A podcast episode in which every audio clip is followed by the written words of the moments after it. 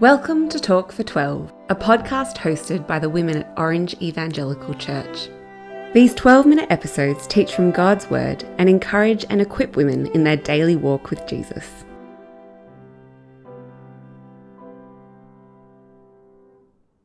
Hello and welcome to a new year and a new series of Talk for 12. For the next three episodes, three women are going to open the Bible and teach us on the theme of confidence. Together, we will consider what it looks like to have confidence in God and in Jesus for our past, our present, and our future. My name is Mel, and today I'm joined by Kerryn. Welcome, Kerryn. Before I hand over to you to open the Bible with us, why don't you quickly introduce yourself? Thanks, Mel. My name's Kerryn. I'm married. I've got three kids. During the week, I work as a children's minister here at OEC. On my days off, I love to drink coffee, read books, and get outside in the great outdoors, preferably all three at once. Thanks, Kerryn. Kerryn is going to be looking closely at John 4 with us today. As it's quite a long chapter, we don't have time to read through it all on the podcast, so if you are able to pause the podcast and read or listen to it first, that would be great. If not, that's fine. Kerryn will talk us through it and read some of it as she goes. Over to you, Kerryn. Thanks. Have you ever watched the old show, This Is Your Life? The show consists of a touching tribute to a celebrity as they relive the major milestones of their life. I wonder how you would feel about featuring on a show like that. How much editorial control would you like to have? There are probably highlights from your life that you wouldn't mind sharing your greatest achievements, awesome friends, significant milestones. But how confident would you feel about every moment of your life being shown on a big screen for everyone to see? Everything you have done, everything you have said, everything you have thought, up there in high definition with surround sound. I doubt there is a person alive who would feel confident to do that. Why? Because we all have something in our past that we're ashamed of, or embarrassed about, or regret. Maybe it was a decision we wish we had made differently.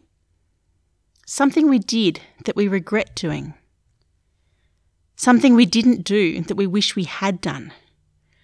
A motivation or a need or a sinful attitude behind something we did that we really don't want people to know about. It is burdensome to carry around our own sense of guilt. It wears us down, it tires us out. But Jesus says in Matthew 11, Come to me, all of you who are weary and burdened, and I will give you rest.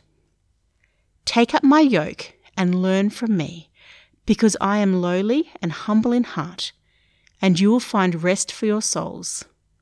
For my yoke is easy, and my burden is light. What an offer Jesus gives us to drop our burdens of guilt, to stop carrying around our shame, to find rest in Him. He invites us to come to Him. But with a past full of guilt and shame and regret, how can we be confident to come to Jesus? In John 4, we read about Jesus meeting a woman who had a past. Jesus was travelling through Samaria and he stopped in the middle of the day at the well in a town called Sychar. While he was at the well, a local woman came to draw water. Jesus asked her to draw some water for him, and they ended up in a conversation where he offered her not just the physical water from the well, which would leave her thirsty again, but living water, which is God's Spirit as a deposit guaranteeing eternal life. But as soon as the woman went to accept his offer of living water, the conversation changed dramatically. Go, call your husband, Jesus told her, and come back here. And there it was the shame of her past was about to be brought out into the light. The burden that she carried constantly would be exposed. I don't have a husband, she answered. You have correctly said, I don't have a husband, Jesus said, for you've had five husbands, and the man you now have is not your husband. What you have said is true. This woman knew what it was to have shame and regret. She was living with a man who wasn't her husband, and prior to that, she had had five husbands. Her past caused her to come to the well for water in the scorching heat of the middle of the day to avoid the shame of being seen by the other women of the town who collected their water in the cool of the early morning. And now, even with this stranger, she couldn't escape her shame. He knew all about her past. We know how Jesus knows this. He's the Son of God. He's omniscient. In fact, nothing is hidden from the eyes of God. Job 28:24 says for he, that's God, looks to the ends of the earth and sees everything under the heavens. We might carefully catalogue what we present of ourselves on social media, the image we project to people as we chat after church, the face we put on at the school gate. But Jesus knows it all. Nothing is hidden from the eyes of God.